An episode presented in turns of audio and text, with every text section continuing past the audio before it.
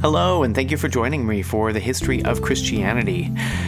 I look forward to exploring with you how Christianity came to be and how we are who we are today. In this inaugural episode, we're going to be looking at the roots, the origin of Christianity, which of course are found in Judaism.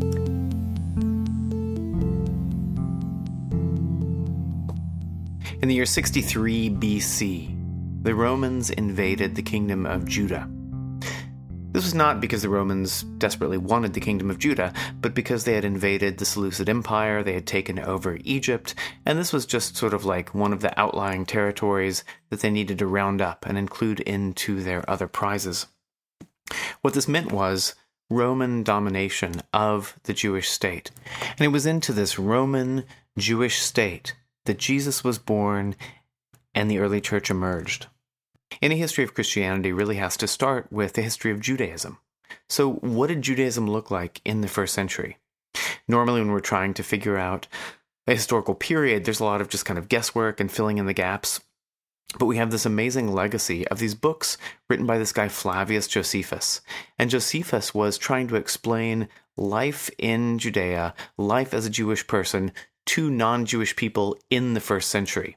So we have this amazing record of all sorts of facts about the political life of Judah, about the religious life of Judah, of what it was like to live in first century Jewish Palestine. So Josephus tells us that there were four distinct groups of Judaism at this time. So you had one group called the Sadducees, and the Sadducees were the establishment. They were the ones in power, they were the ones who were, in a sense, normative Judaism. And Sadducee Judaism looks really different from what we think of as Judaism now. So the Sadducees controlled the temple worship, and for them, everything was kind of about the sacrifice in the temple. Temple worship was not something you did a couple of times a year or a kind of apex of your life pilgrimage. Temple worship was Judaism for them. Modern Judaism relies heavily on the history of rabbinic commentary, the history of Jewish jurisprudence, and also on the oral Torah. But for the Sadducees, none of that mattered at all. For them, all Jewish law had to come from the five books of Moses, the Torah, the Pentateuch. They were the elite. They had great relationships with the Romans. They had the ear of the king. They were the party of power. Another party that Josephus talks about are called the Pharisees. And the Pharisees are not the party of power. Instead of the ear of the king, instead of a great relationship with the army or the Romans or the high priesthood of the temple, the Pharisees have two things. One, the synagogues. It is the Pharisees that conduct worship in the synagogues, that teach in the synagogues. And two, the hearts of all the people because the Sadducees are seen as compromisers with foreign powers. They are seen as a kind of ruling elite, whereas the Pharisees are seen as these teachers who really live a holy life. Their life is given over to teaching about God.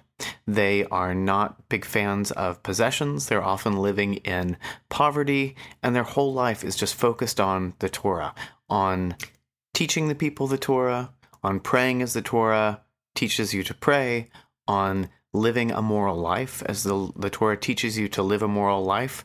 For them, everything is about Torah. And for them, it's not just about the written Torah, so it's not just about the five books at the beginning of the Bible. Instead, it's also about the oral Torah. And what they mean by oral Torah is that they believed, and as do many modern day Jewish people, that at Mount Sinai, Moses was given two different Torahs, or one Torah in two parts. That's the written Torah, the first five books of the Bible, and then also the oral Torah, this Torah that's passed down orally from teacher to student and has been for thousands of years. So, why do you need an oral Torah? Well, today we live in this written culture where our primary source of authority is the written word. So if you hear someone make a crazy claim, you might say, Give me your sources. I'm going to look that up. I want to see what academic journal you got that from. I want to see what famous historian or philosopher or scientist or whatever said this, because that sounds crazy to me. In the ancient world, you wouldn't do that. The written word was not the primary source of authority. For one thing, there was no printing press, there was no internet, so books were not widely distributed. In the ancient world, rather than finding a journal or a book that was the authoritative voice on something, you actually wanted to hear it from the authority's lips. Part of that, ancients would say, is because in a conversation, the authority, the teacher, has the opportunity to correct the student. So if I say to you, 2 plus 2 is 4, and you say, okay, 2 plus 2 is 8, I'll remember that. I can say, no, no, no, 2 plus 2, 4 definitely four. Because if you go on thinking two plus two is eight, then you start to, to kind of make up your own system of addition, which really has nothing to do with real addition. So the interaction between a teacher and a student can be corrective in a really helpful way that books really aren't. So why do you need both parts of the Torah? Well, the written Torah might say something like, Be sure you butcher animals in the way that I have instructed you. Okay, very good. I want to be obedient, so I'm going to make sure I butcher my animals in the way that I've been instructed. But then you flip through the written Torah, and there's nothing about exactly how you're supposed to butcher an animal. So then you have to turn to the oral Torah. You have to go to someone who's been taught the oral Torah, an expert like a rabbi, and say, Okay, how am I supposed to butcher this lamb? And he would tell you the correct way in which you are to do it. The written Torah might say, On a certain day of the year, bring a beautiful fruit to the temple as your sacrifice. And you say, a beautiful fruit, is that a beautiful watermelon? Is that a beautiful tangerine? What does it even mean to be a beautiful fruit? Is it unblemished? Is it perfectly ripe? Like, what is that? So you'd have to go to a rabbi, and the rabbi would say, okay, here's actually the specific fruit that you're supposed to bring. Here's the condition in which it should be. This is the day that you bring it. It's something that's been passed down in the oral Torah, but is not in the written Torah. In addition to the oral Torah, the Pharisees also really valued the history of Jewish jurisprudence. So, this history of legal decisions, of legal pronouncements on various issues of Judaism. So, why does that matter? So, you might say, Thou shalt not steal. Great rule. I'm going to go with that. And when you walk into the convenience store and you don't put a candy bar in your pocket and walk out, that's a pretty clear case of not stealing. Good work on not stealing while you're in the convenience store. But what about a really complicated issue? Let's say you plant a grapevine, you're excited about having some grapes in a couple of years, and as the branches of the grapevine grow, as the vine starts to kind of wrap around this fence next to which you've planted it, you notice that the vine is really growing more and more on the other side of the fence. And as the leaves start to come out, as the bunches of grapes start to come out, it turns out they're all on your neighbor's side of the fence. So you planted it, you bought the seeds, you've tended and watered this thing, the roots are all on your side of the fence, but is growing on your neighbor's side of the fence. And let's say the grapes get ripe and they start to fall on the ground and they're all on your neighbor's ground. And so late one night, you go into his yard with a basket and you gather up all the grapes. Is that stealing or not? It's a good question. If you're taking thou shalt not steal seriously, you want to really know whether or not you're stealing in that case. This might sound like it's kind of splitting hairs, but um, if you have anything even vaguely complicated with your taxes, you have to either do a lot of research and kind of understand tax law, or you have to go to an expert like an accountant and say, okay, I have this 1099 and this I 57 and this H429785, and I got this income last year from this special thing. And you have to actually check with them to say, am I doing my taxes right? Am I paying what I should be paying? Am I accounting as I should be accounting? Because I don't understand all the minutiae of this complicated system. It's exactly the same principle. You want to do your taxes right. You want to be an upstanding, good citizen, and so you go to an authority you want to follow the Ten Commandments correctly. You want to follow all the all the, the the mitzvah of the Torah correctly. So you go to an expert to say, "Am I doing this right? Help me to understand exactly how I should be living my life, exactly what I should be doing." So at this time, the vast majority of Jewish people did not live in modern day Israel Palestine. Instead, they lived in diaspora all across the ancient world. And anywhere you would go, any town that would have a Jewish population would have a synagogue. It was usually built up on a hill, it was usually facing east, and in the synagogue, a couple of times a week, the Jewish community would gather to say prayers and to learn from a rabbi. And this rabbi was teaching this Pharisaic tradition, this, this kind of Pharisee version of Judaism. So Josephus tells us there are two other schools. There's one called the Essenes, which are very mysterious, very strange. We have some Roman writers who talk about them as well. One famously said that this is the only community in the world that doesn't have babies yet grows by the day because people are so drawn to it. So the Essenes were a celibate men's community. There were only male Essenes, and they wore all white all the time. They held all their property in common. They would have these ritual baptisms. They had a very kind of complex, interesting religious life. And the Essenes may have seen themselves as true Judaism, the only real Judaism. They may have seen themselves as the kind of core group that was preserving the true teaching of God while everyone else has kind of fallen away. They lived a very rigorous life, focused on ritual purity, on purity of action, on good deeds, and they were kind of like a proto monastic community. So some of them lived in these isolated communities off in the desert by themselves. Some of them actually lived in cities and lived out this Essene life, but they were very monastic in the way that they had this single minded focus on relationship with God. And Josephus tells us there was a fourth group. And this fourth group were called the Zealots. Josephus says that the Zealots were in every way like the Pharisees, except for one thing. They really, really, really hated Romans. They thought that, that Judah being ruled by Romans was this catastrophe that had to be ended ASAP. And they did everything they could to get the Romans out of there. And it was into this mix of Judaisms, these different Jewish sects, that the early church was born, that Christianity was born. So early on, Christianity is just a school of Judaism. Christians followed all the Jewish legal code, Christians lived Jewish lives. The apostles were preaching and teaching in the temple. Temple sacrifice was a huge part of their lives. As they went out from Jerusalem, they went to synagogues and they were preaching and teaching in synagogues. Synagogue life was a huge part of their lives. And Christianity looked very much like Pharisaic Judaism, except for one thing. The great scholar of Judaism, Rabbi Jacob Neusner, has a book called A Rabbi Talks with Jesus. And here he imagines himself in the first century listening to Jesus speak, talking to Jesus, asking him questions.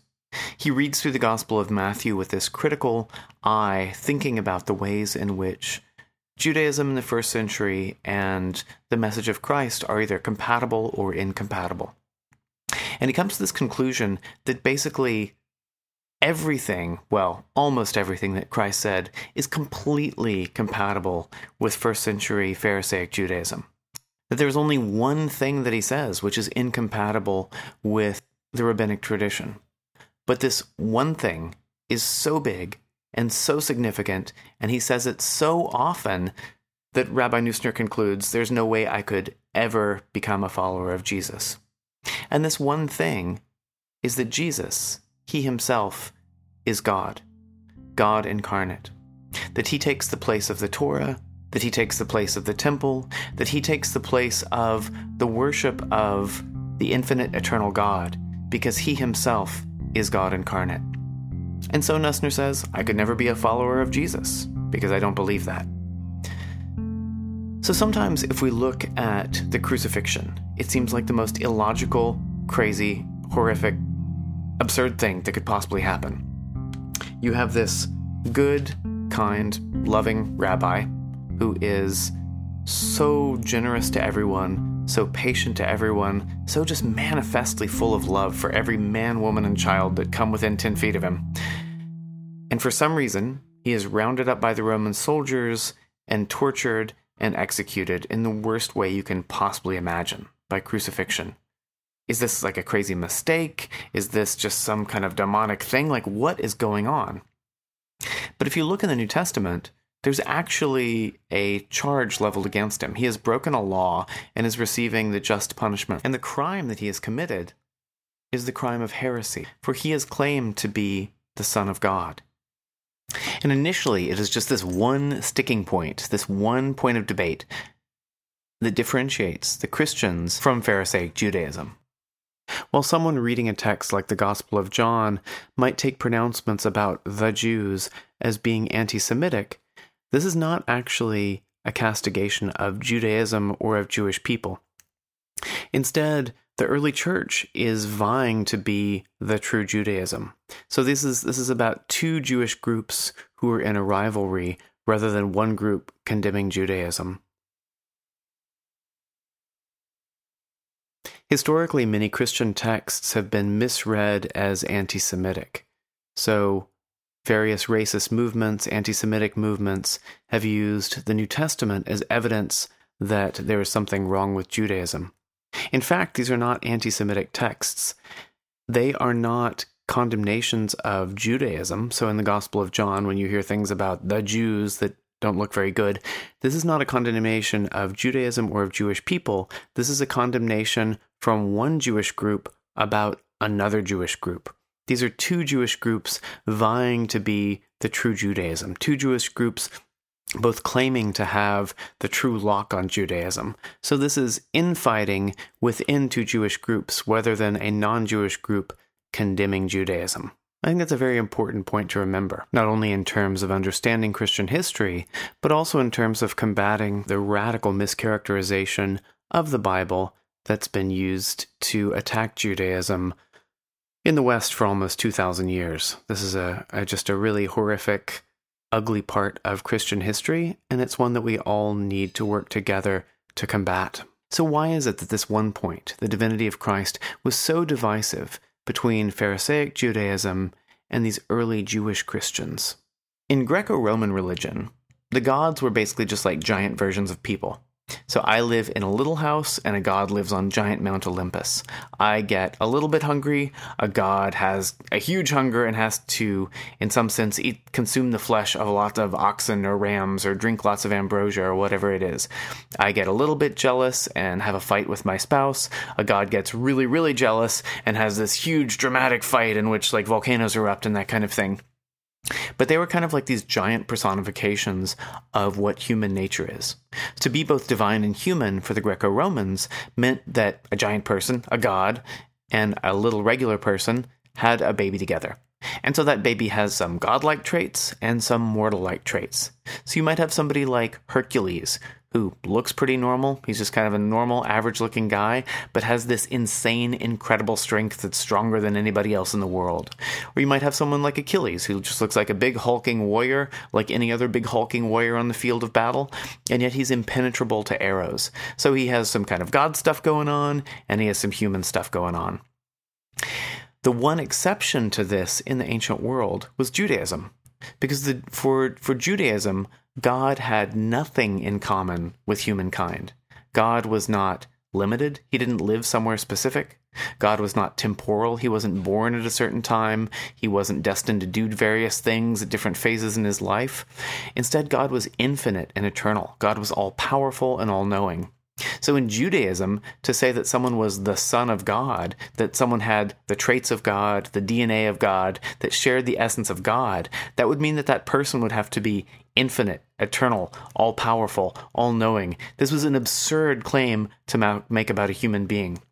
What's more, it was the most offensive claim that you could possibly make about a human being that you yourself are God who is so holy, so remote from humanity that you can't even say his name, that you are that that you are God? That's that's crazy. It's astonishing. It's offensive, unless of course it's actually true. And Christians believed and still believe that that is actually true. That Jesus is fully divine and fully human. That everything you can predicate of God, everything you can say about God, you can say about Jesus. That God is the infinite, eternal creator of heaven and earth. And we would also say that Jesus is the infinite, eternal creator of heaven and earth. Through him, all things were made. It doesn't mean that Jesus is the same person as God the Father, but instead, Jesus is God the Son, because God is a trinity of persons. God is God the Father, God the Son, and God the Holy Spirit. Three in one. And the nascent version of this drove everybody else absolutely bonkers. So now you have these two faithful Jewish groups. One group is practicing all the commandments of God from the Old Testament, and they believe that this person, Jesus, is the Messiah and that he is fully divine and fully human. And then you have this other faithful Jewish group practicing all the commandments from the Old Testament who believe that he is not the Messiah and not fully divine, but only fully human. But you might be tempted to say, I once saw a show on, say, the History Channel, or read a book by a 19th century German romantic or someone in that tradition like Bart Ehrman, which said that nobody actually believed that he was divine until some council like hundreds of years in the future. That this word Trinity didn't get used until the year 200, that all that stuff came way, way later. And this is sort of a fine and a very common theory about Christianity. However, it's not actually borne out by any evidence whatsoever. It's really based on some German Romantic ideas about the kind of power of human reason that come out of the Enlightenment and a kind of alternative interpretation of Scripture. But if you look at writing from the early church, nowhere does that appear. And then everywhere from the earliest texts that the church has are claims about Christ's humanity and his divinity. So in Tertullian, eh, around the year 200, using the term Trinity for the first time, he's not inventing a new doctrine. He's just applying a Latin word, Trinity, to this idea that God is God the Father, God the Son, and God the Holy Spirit. It's not the invention of the Trinity, it's just a new name for the Trinity. In a similar way, at councils like the Council of Nicaea and the Council of Chalcedon, they're not actually inventing a new idea that Christ is fully divine and fully human. Instead, they're actually clarifying and codifying that idea in the face of new challenges, saying that he is only fully divine or only fully human. They're trying to hang on to that kernel of apostolic faith. So, Josephus tells us you have the Sadducees. This is the party in power. They have the ear of the king. They control the relationship with the armies. They control the temple priesthood. These, this is normative Judaism. They are the bosses. And then you have the Pharisees, who don't have any of that stuff, but really have the sympathy of the people. All the people kind of acknowledge the Pharisees as the true righteous teachers. How does that come to be? Is this some sort of grassroots revolutionary movement?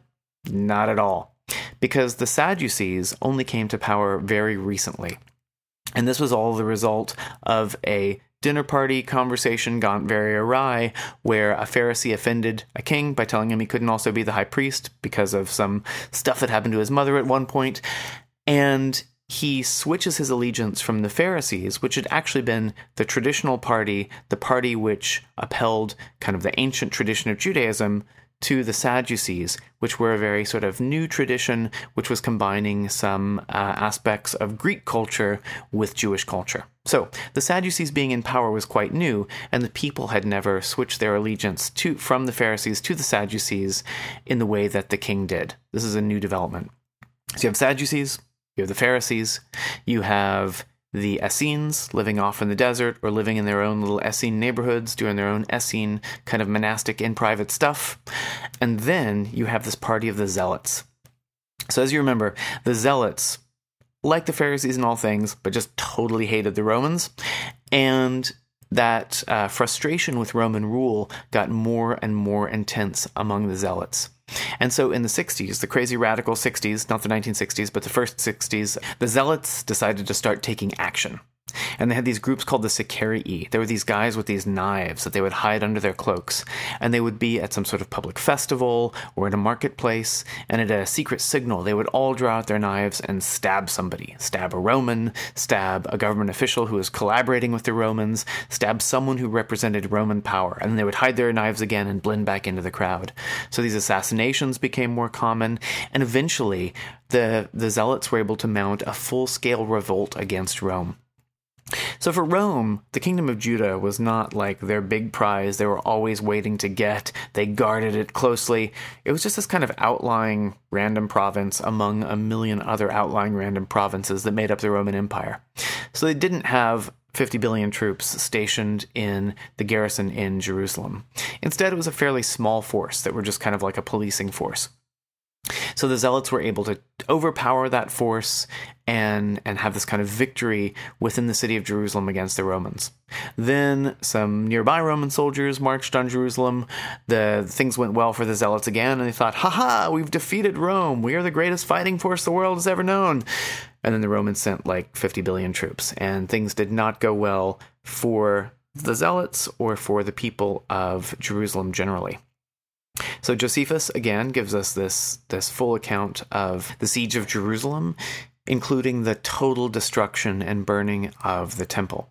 So the Romans go into the Temple Mount. Josephus wants to cut him some slack, says, like, oh, maybe there was just, it wasn't entirely intentional, there was some unchecked passion.